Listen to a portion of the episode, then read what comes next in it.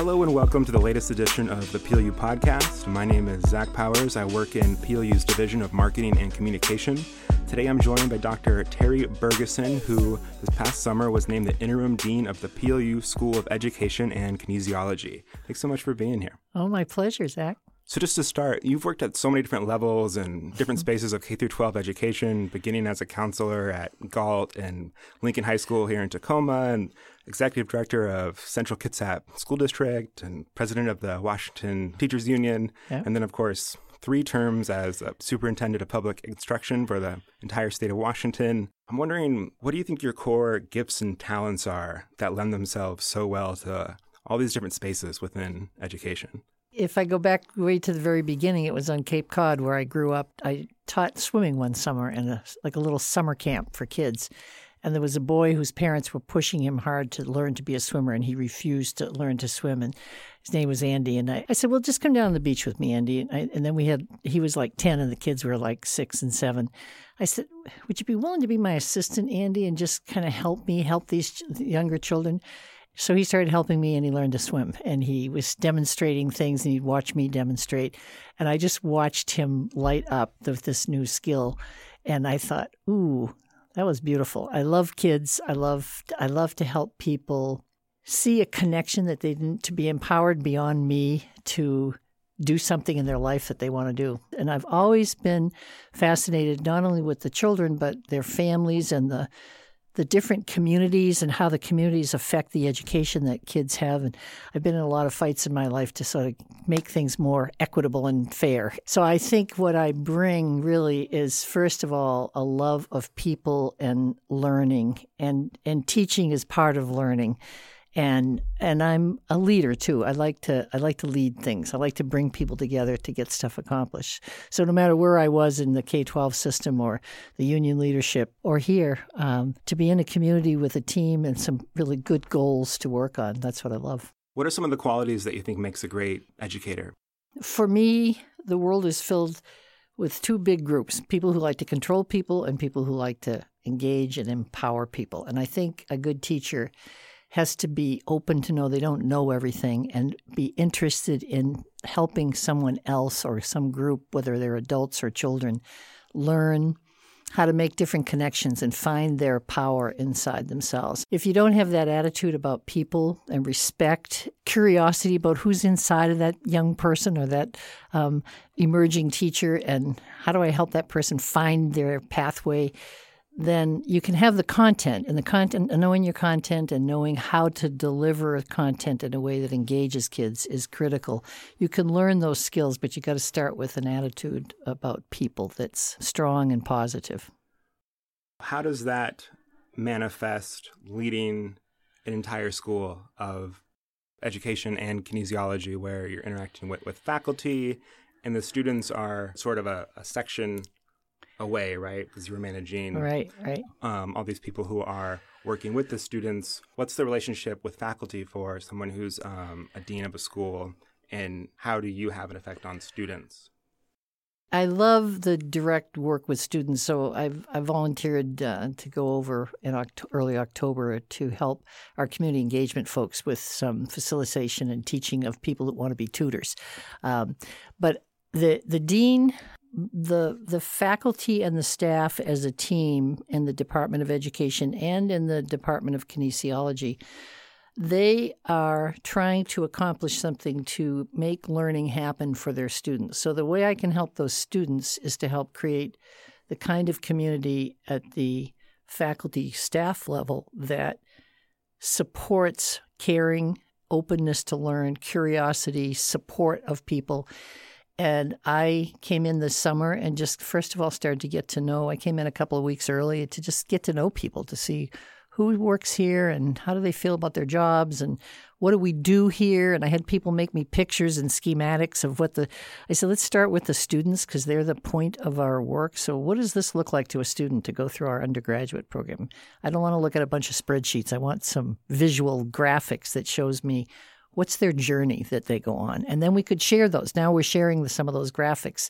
And people were excited to see it. And then i started to meet the faculty because the faculty a lot of them are gone in the in the summertime but some were doing summer school work because of what we do with teaching certification programs that we start up in the summertime. So i spent time individually and i spent time listening to our team getting some of the history and then learning this system at PLU because there's we're we're nested inside of a complicated university system, and I had to learn a lot. I still have a lot to learn about that. I'm, i only know enough to be dangerous now, but I. I, you know, I, I, first met the deans and the directors of the different programs, and then I realized what the president's council was, and they actually make the decisions about who you get to hire and what kind of budget and things. I thought, ooh, if I'm going to advocate for my guys in my department, then I have to understand how decisions get made here. And so that is my job is to be a broker kind of between the honchos of the university and the structures that affect what those faculty members and staff do day to day on their job. And if I can help that come together in a positive way, then I know the students are going to get a much better experience. Yeah. So that's why I keep touch with the students. And I'm going to I'm going to start a student advisory committee because I would like a small group of students who would be willing to sit down and think with me about what do we do in our program? How's the whole program working for you?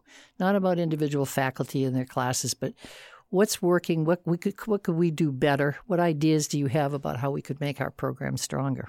So is the process of entering this space and auditing and analyzing the system, did you find yourself asking the same questions as when you became the executive director of the you know Central Kitsap School District, and I realized I think that was decades ago. But then also no, no. Uh, when you became the superintendent uh, of the state, I mean that system is a thousand times bigger. But I mean, do you find yourself these questions are kind of fundamental that you're curious they about? Are, it, to me, one of the things I've learned in my career through a couple of really good mentors is that we are in systems and systems have elements to them. The community has families, and they have, um, and the children. The, the whole point of our communities is to raise our children and build a community where people can be healthy and and successful and work together. So we've got families, and then we've got our schools and the K 12 system, and then we have higher education.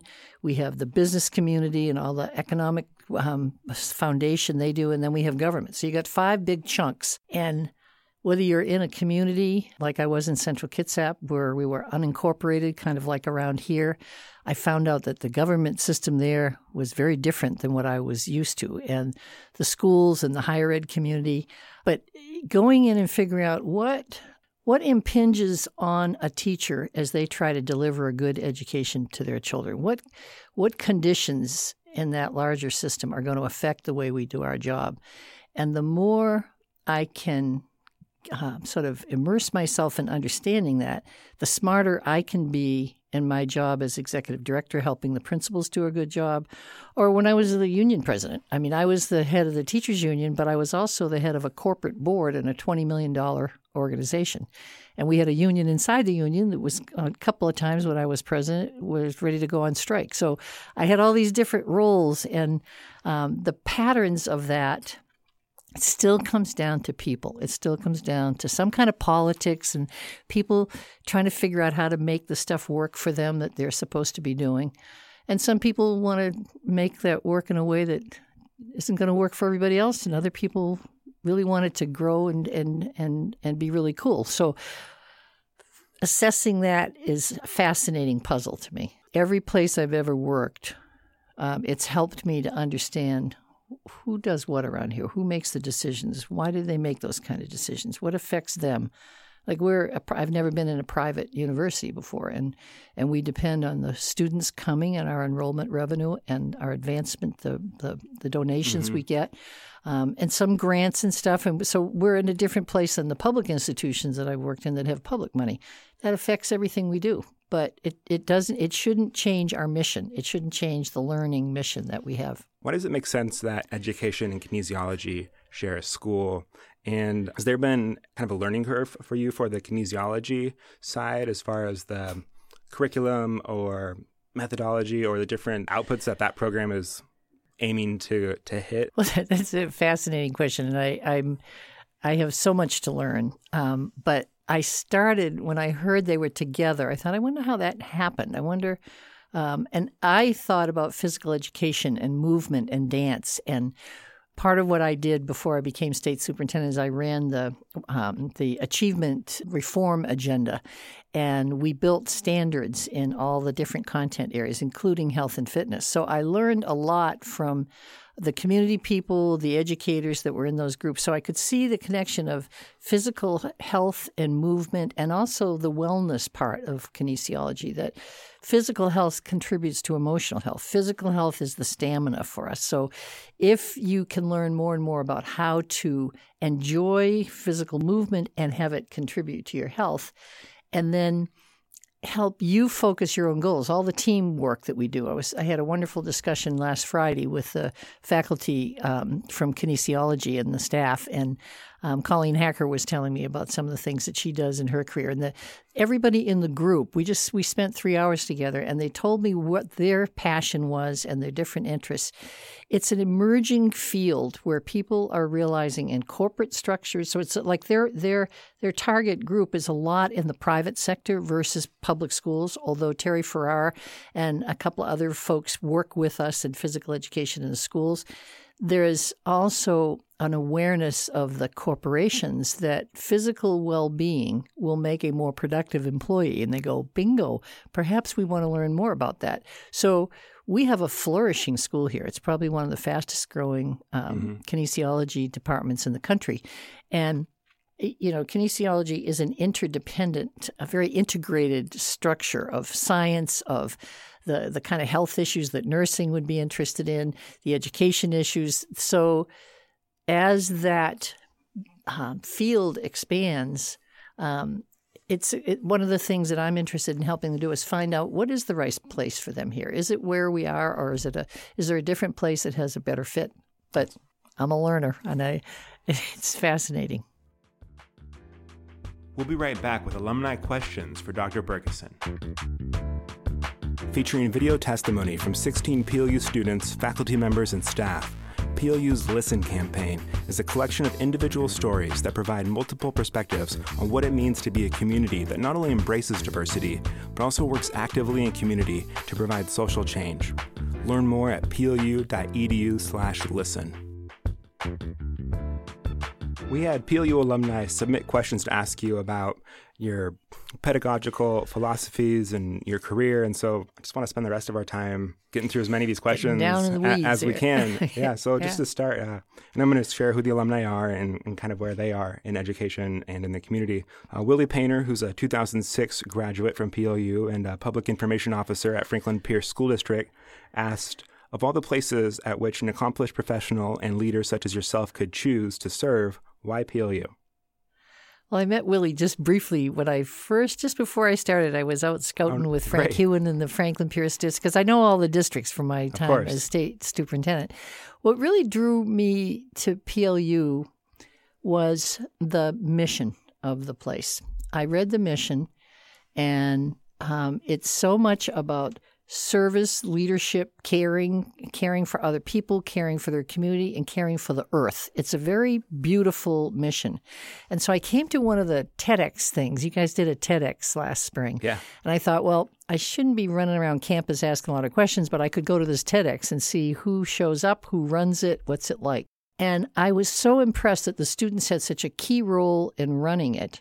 And there were controversial topics, including a young woman who had her eight minutes for her talk, and she had been sexually assaulted, and the administration hadn't helped her properly. And she had her eight minutes live to talk about that. And you can look around this campus, and I had to go through training as soon as I got here about um, what you do to take care of people and how you report problems and how you help the students. So I thought if they have the courage to, the administration, to let a young woman express her pain and what she wants this university to do, that's the kind of place I would like to work. And it's small enough and I just I, I, think you guys are trying to walk your talk, and I would like to be part of that. It's great. You are. yep. The next question is from Lauren Freereeks, who's a school counselor at Keithley Middle School. So she wrote a question about teachers that struggle the most early on are perhaps teachers that didn't realize what they were getting themselves into and didn't yeah. realize everything that, that comes along with teaching. And so her question is about how could the School of Education create intentional connections with schools, not only in Parkland, but in all sorts of types of neighborhoods in, in Pierce County and the South Sound and beyond, and how education students can be pushed to experience the world of teaching as early in the program as possible? That's a great question. And, and my background, I went from teaching into school counseling, and just that interest in in the students, the families, the how we're working together. Um, Franklin Pierce is a community that has a lot of challenges. It's a beautiful school district and a community that really cares a lot, but there's um, need for support services for families. And as you said, many of our students may come out of situations where they don't realize who walks in that door. If there's 25 kids in their second grade class or 120 kids that they're seeing in a middle school during the course of the day, how many of those kids come in with struggles in their lives? So, one of the strengths of the program here at PLU is that from the very, um, in their junior year, when students begin the program, they're out in schools immediately. And in the summertime, they go to the Hope Center in Tacoma and they learn about some of the issues with struggling families in Tacoma. One of the students said she wished some of her fellow students had appreciated that experience more. She she's been quite involved with she in her own life experiences had struggles, so she understood that experience. And just her feedback said to me, maybe we need people to understand why they're going to the Hope Center.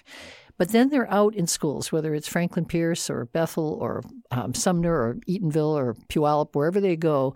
And then they stay for two full years in schools, and it gets a deeper and deeper experience. And they work with a cooperating teacher, and they have a chance to look at other classes in the school and I, I, was talking with, with Joel, who runs the community engagement here on campus, and that well, that's the thing in October that I'm going to go to with the tutors young students that haven't chosen education, one of the reasons I'm going that day is I want people that are interested in kids helping to tutor or mentor students that are struggling. I want to get to know them and I want to get them to think about, you know, you could be a teacher. You could, if you have that attitude and caring, um, you could start with this tutoring experience and let's stay in touch this year. And maybe you want to choose to go into teaching. So you have to be out there and you have to be able, in the seminars that we offer through our faculty back on campus, we have to be able to debrief with them. What did you see out there? What's the difference between what we were talking about in class and what happened in your school? And then part of my goal is to build deeper partnerships with districts like Franklin Pierce so that because what's happening in schools is so different today than it was even five years, 10 years ago. No Child Left Behind has created some real problems um, in terms of morale and compliance orientation as opposed to the, the, excitement of learning with real accountability, but not deadening accountability. So, how do we hook up with the districts that are trying to contend with that? And we help them and they help us by helping us get our kids into places where they've got teachers who are doing those daily miracles. And our kids, our students, they're not kids, they're, I'm talking like they're high school kids. These are young adults that are going out, but they need that experience and they need to be able to reflect about it. Yeah, that makes that's a kind of long-winded answer, but that's no, it's fine. That's great. Annalise Gabriel Kellogg, who graduated in 2011 and is the contemporary music director at Prince of Peace Lutheran Church in Clifton Park, New York. And also to add previous to that was the a music teacher and I think the band director at Keithley Middle School. It's kind oh. of a little, I don't know. This is just a a good active group at Keithley. I think we we must. she uh, asked a question around placing students in their student teaching opportunities and how PLU professors that do that effectively requires PLU faculty members to understand their students as well as the teachers in the community and the schools in the community. And her question kind of ends with what steps are taken, if any, to make sure that personalities, teaching styles, classroom, and school environment and culture are all a match for students to kind of go in and get the most out of those experiences. The way the program works right now, there's a person who coordinates all the field placements, and she works with the human resource office in a school district. So at Keithley, the person at the at the district office that handles all the personnel things helps to talk with the principals, talk about what who the students are that we have and where there might be some good matches. And where that relationship is strong, then we open up placements and then the students come in. We have to do that early on. So part of the problem is figuring out in the spring we'll be looking for new placements but the students haven't started till that summer so then how do we this this uh, last couple of weeks those students are out for the first time and um, the faculty hasn't even gotten a chance to get to know them. Now these are not these are not um, real internships where they're taking over the class. These are their first um, shots that they when they go out. So then we have a chance to get to know each other, and we're going to do a better job of that. Sometimes those functions have been too separated. The faculty and the supervisors and the and the the most critical person in this mix is that cooperating teacher who's willing to take a student in and help them grow. They need support. And uh, that's one of the, when I talk about working more in partnership with the district, it's exactly to get at this question. How do we make a more uh, organic connection between the student that's interested in a certain thing and they may be still trying to explore that so you don't know in the beginning but how do we give them experiences that are rich and connected with who they are yeah and that's I think um, all those different functions are different, but the w- place they come together is when that student goes out into school. Are they in the right place? Does the teacher that is receiving them have that support that they need? Does are people happy to have them come? Do they really want to do this? And and how can we get a win-win to happen? Because then the student, our student in the in the program will win, and the kids they teach will win. Absolutely. Our next question is from DJ Caristimo, uh, who graduated in 2000. Oh, excuse me, not two, uh, 1999, and he's the pre-college coordinator at University of Washington Tacoma. Oh. And um, he he wrote, uh, "Teachers are in a unique position to be more than just an educator. Often, teachers can be mentors, father and mother figures, etc. How does, can the School of Education prepare students to excel in these ro- uh, in these roles? And does that or can that involve recommending other general education courses, social work, psychology, or other spaces that can equip teachers to meet these full needs of, of students. so to kind of do some pre-steps before they ever get into or I think this question yeah. is, is that part of it, or how do how do we prepare future well, for instance, for this role? summer we we reorganized the way our uh, we have our staff group, and then we have the faculty group.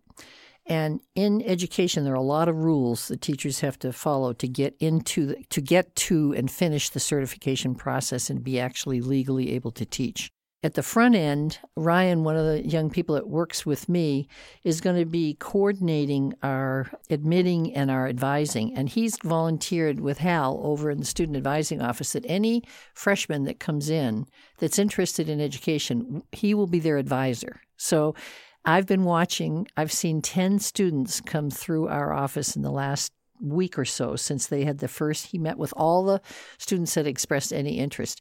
He's helping them see the courses that they could take in their undergraduate work. He's helping them to see the pathway they're going to be following if they go into the teaching program as an undergraduate. Now, Ryan can't do that by himself, but as he gets to know them, if they are interested, we're going to do something in October on the campus to bring students that have expressed an interest together. And we're going to get the student teachers that are in the field to come in, um, some of the people that are recent graduates that are now teaching to talk about their experiences. And then I know that whenever I'm involved in helping plan that, the whole affective domain, the whole how do you how do you relate as a teacher to the students that you have? Can you get in their frame of reference? Because if you can't enter their frame of reference, that's where learning starts. Mm-hmm. It doesn't start with the teacher. It starts with a lesson and a goal the teacher has for the teacher, but for the student, you got to hook them. You got to get them engaged in what it is that you're trying to teach them. And then as they engage, you start to know them as a person more. And that is built into a lot of the teaching we do in the classes, but we have to make that connection again back to that link between what happens in the classroom with our faculty members and how they're advising and supporting the students and what's happening out in the school. And how do we become more of a unified support system? And then that will happen because you can't you can't miss the whole person out there when you get a, a room full of students. You've got to find a way to process the person as well as the content you're trying to teach them. We'll be right back with Dr. Bergeson. On Open to Interpretation, host and PLU communication professor Amy Young is joined by PLU faculty members to discuss a single word commonly used in the news, on social media, and on college campuses. Past episodes include discussion of words like advocacy, climate, protest, and gender. Listen to episodes of Open to Interpretation and other PLU podcasts by subscribing to PLU Audio on iTunes or by visiting plu.edu/audio.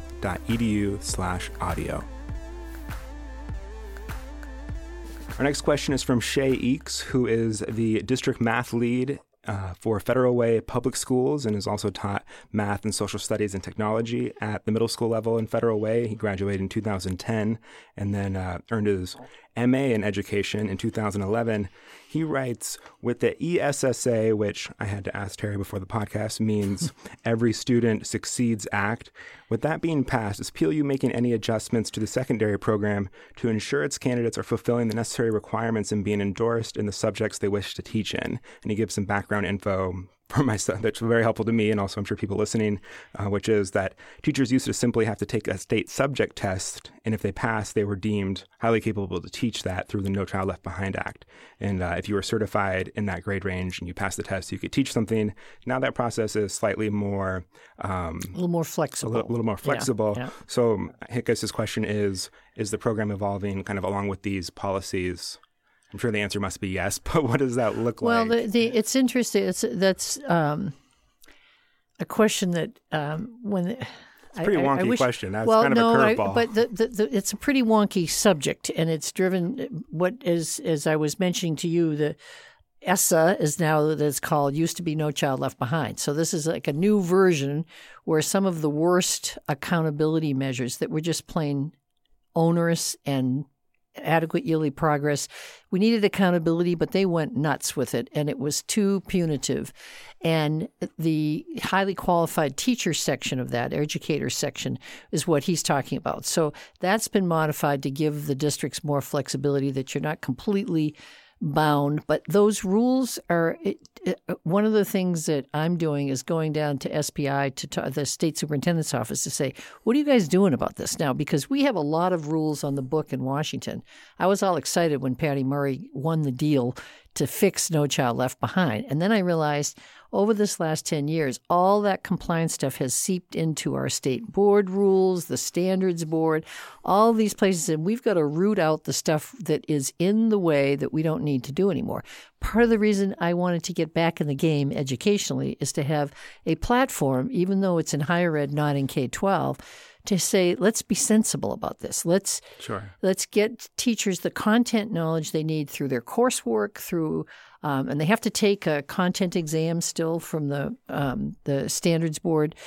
That may have changed in the in the federal law. I'm not even positive that it has, but it certainly hasn't changed here in Washington. So what I'm doing right now is figuring out what do we have to do and I want our students at PLU to understand what's really the requirement now. So when they go to the schools, many times the school teachers themselves don't know what's changed. Nobody's telling them in a in a clear, non wonky way, this is what this really means for you. So I want our students to be knowledgeable about what is and what isn't still on the books and what they need to do to be prepared. Because we need to change, we need to take back our profession in a in a very big way. That we've had too much federal control and not enough um, we can't lose the accountability for the children, but we have to find a way to do that that's exciting and meaningful. And we know a lot about how to do it. So yes, we will be we are, we are not there yet because everybody's confused and trying to figure out what does this really mean? What do we have to do? And we don't want to give people bad advice and then they we say we don't have to do this and then all of a sudden they get whacked when they get out there and they did have to do it and they don't get the job. So that's we're betwixt and between right now. So is the endorsement process for different subjects and um, things like that is that pretty similar across state lines? I mean, obviously the obviously. The majority of, I'm sure, the graduates of our School of Education go on to be teachers in the state of Washington, but many of them will return yep. to where they came from: yep. Alaska, yep. Idaho, Montana, Oregon, Hawaii. And they're um, not consistent. So they're not. So how does no. the school account for that, knowing that most of your teachers are going to teach within a 50 mile radius of the university, at least probably to start, but that you don't want to limit? How does that work?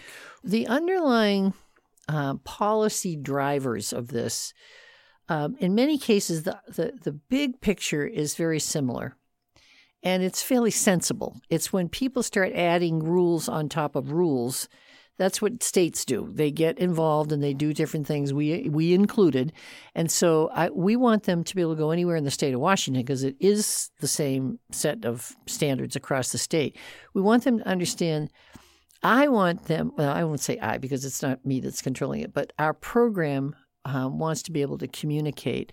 Here's the standards you'll be teaching to. Here's what you need to understand. If you're going to do science or social sciences or um, something in a specific content area, especially at that secondary level where that content becomes the driver of your job, then you need to understand the field that you're in and you should be current on the research that's happening in that field. And um, the rules of the game are you're going to have to pass the WEST-E, in a content area that is one of these exams that we do in our state. And I think most states do it, but I frankly haven't studied yeah. The the variety of that that's out there, but I'll be doing it in the next yeah. few years.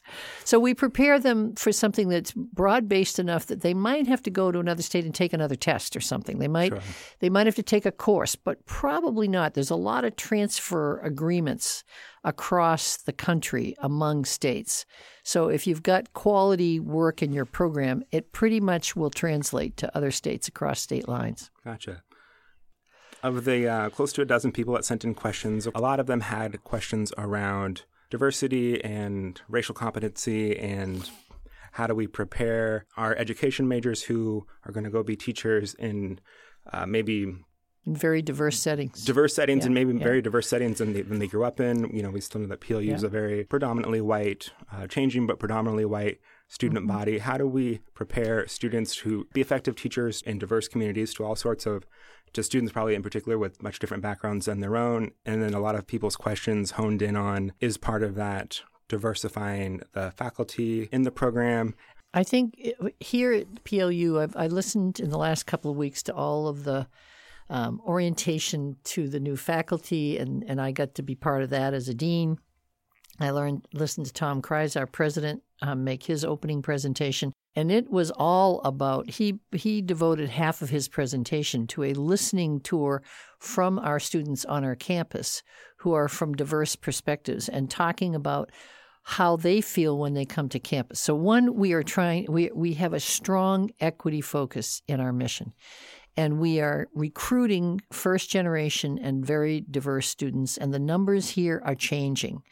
That means we've got students from a whole variety of backgrounds here on the campus. And the first thing for our job one is making sure they feel welcome, they feel included, that we're learning from one another because our experiences, as you said, are very, very different in what their high school and, and middle school and just upbringing.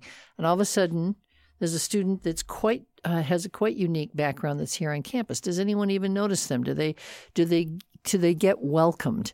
And then as they go into the coursework, are our multicultural classes there are undergraduate requirements for people to look at diversity and multicultural perspectives in the world and how does that impact the way we deal with each other and then when we have the students get in our program one, we do need to diversify our faculty. We just had a big discussion about that this morning of who we have in the education department. Um, it's one of the discussions the kinesiology folks will be having. Our faculty is not diverse enough, and it was a big issue in the last two weeks of all of the pre sessions that we did for the students and for the for the faculty. And there's a lot of institutional barriers that are out there that keep diverse people out of positions. And higher ed in the past has been a pretty strong bastion of we've we've got the academy culture Absolutely. and we you know and so how do we break into that and find people that have high quality skills so that we don't just bring someone in because they're diverse, we bring someone in who's a talent who also is going to get us because of their background to to learn from each other and to model for students hey there's somebody teaching my class that's a full professor and it's an african american woman. And her experiences i didn't even think about what she did when she was a kid and now she's here in this classroom. If i'm a, if i'm an african american student wow. I mean, Rae Linda Brown was talking to us, um, our new provost, about her experience as a student and her family and the the things that she went through to and now all her brothers and sisters and her are here are in this positions like hers in different fields around the country. That is a, an incredible thing for a young person to hear hey if she did that she looks pretty snazzy. She's pretty smart. She's the provost here. And yet she started from a place that's kind of like where I'm starting. So maybe I could go there. That's that's why diversifying the student body and the faculty, and then thinking together about what we're learning is so critical to our mission because that's who's in those schools out there in the state of Washington or anywhere in the country. That's a really, really fantastic answer, and thank you for kind of speaking so candidly about that. We have to we, we we have to walk our talk here. I mean, as I said in the beginning, I came for the mission, and the missions mean the mission means we reach out and we respect and care for and support and serve others as well as ourselves. So, absolutely. Switching gears back to the kinesiology uh-huh. side of the School of Education and Kinesiology, we have a question from Brandon Lee Searley, who graduated in 2016, just last year, and he's now a personal trainer and a jazz musician, and wow. was a kinesiology major. He's a great, he has a jazz band who uh, just performed at orientation oh, uh, a week wow. or two ago. They're fantastic. And he writes With kinesiology being such a competitive and emerging field, what separates the PLU program from what other universities are, are offering in their kinesiology programs? Oh, from other universities around the country? I think so, around yeah. the state, yeah. Um, well, I, I don't, I can't I can't really answer that um, from my own experience because I haven't gone and checked it out. But I looked at the I've looked at the numbers. I've looked at the um, growth over time. I might, I do know we have grown tremendously on this campus, and the people that I met Friday when we were having our first real kind of in depth discussion together to help me understand and be a better leader for them. The, the diversity and the passion of the faculty members that are in this field, they um, I, I don't know what other universities do, and the kinesiology folks are struggling with space. Um, there, there's a lot of things that they would like to see to support what they do, but th- those things aren't getting in the way of having the program grow. I think um, so. I really, I really don't know how to answer his question about the other universities, but this uh, group has um, tied into uh, they're they're making a deal with Pierce College so that we have a sort of reverse transfer um, thing so that students can take some of the courses from us and they can count at Pierce and vice versa. I mean, there's ways to trade. Interesting. Um, they're always seeking the the department members, the faculty are are always seeking new ways to connect with nursing or with the sciences, and because their work is about science and it's about health. It's about the physical realm of life. It's about psychology.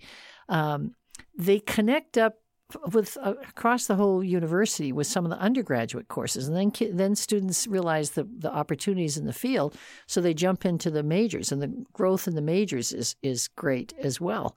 Um, so I I think the passion here from the faculty and the leadership of the department that I met is what's making it grow and is what making it such a vital um, department. And um, I don't know how much people understand about education, never mind how much they understand about kinesiology, because we have complicated worlds, both of us, in, in very different ways. But um, it's these guys are unstoppable. I'm wondering about all the different sectors that a kinesiology degree may lead to, mm-hmm. um, you know, the corporate sector um, and human resources to public education. Of course, what we would probably think physical of first therapy, physical therapy, clinics, yep. and then the seemingly almost limitless graduate schools that it might point one towards. It seems like the process of advising a student academically and career advising or you know, internship advising and resume building is possibly even more of a nuanced thing than on the education side, where a lot of students are trying to travel very weird yeah, and par- yeah. paradigm paths.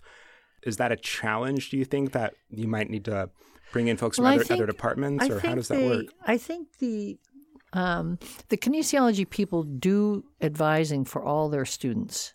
They they work really hard, and they are from diverse fields, uh, which I didn't. I I mean, I still don't understand it completely, but I know a lot more than I did last week uh, before our meeting. They've come in from with different research ideas, um, different realms. Uh, one of the fellows in the department was looking at backpacks in the military and the and the differential thing for women and men with the heavy duty military backpacks. And are is there some research about the way to reformat what those backpacks would be like, um, all the way to um, um, yoga and and um, and all of the the sports psychology uh, that many of the students are involved with, but they're the science basis. I, I for me, it comes. It, what I love so much is it comes back to human beings and how they grow and how they learn, and the physical, emotional, and intellectual dimensions of us as people, and they're all interdependent. And the kinesiology folks are studying mainly the physical and what what do you have to understand about that physical and where does that take you in terms of movement in your life and health in your life? But also how do you intrapersonally how do you get to know yourself better? What what is it for you to set your goals and be a successful person? And that's why um, a lot of groups like to use them for advice of how to make a better team or how to make uh, not only an athletic team but how to make a better team in our in our business. So it isn't just the physical realm it's the physical emotional and then the, it's it is um, a very intellectual domain as well because there's so much knowledge that can be added to just that basic core that we need stamina and we need emotional uh, understanding of ourselves and others and then we need to know how to think through problems. How does this backpack have to change so that women who just may have differences in the way their their spinal structure is or whatever that is that they're doing in the research so they can carry the the backpack that's as heavy as the guy down the street Yeah, and sense. and still be a good soldier and not break their back in the process of doing it. Mm-hmm. So it can get um, it, it's science is is everywhere Absolutely, um, that's really interesting. and and for because the the the group as a whole and I don't know enough yet about the kinesiology team but the group as a whole has such a varied experience background that among them there's a lot of interesting advising all the way from aging issues and um, what about falling um, Harry, one of the faculty, was talking about some of the research that he's done, um, and and how does balance and uh, it's just so much variety that I don't care what you were thinking about doing. There's someone in that department that could help you, and if Harry didn't know it, he might send him to Charlie. You know, so so. That's what I think is unique about them. That's really, that's really interesting. So that's all the time that we have to talk uh, today. What's the best way for alumni or students or anyone to reach you? Is that going to be your PLU email? My PLU email would be great. It's just B E R G E.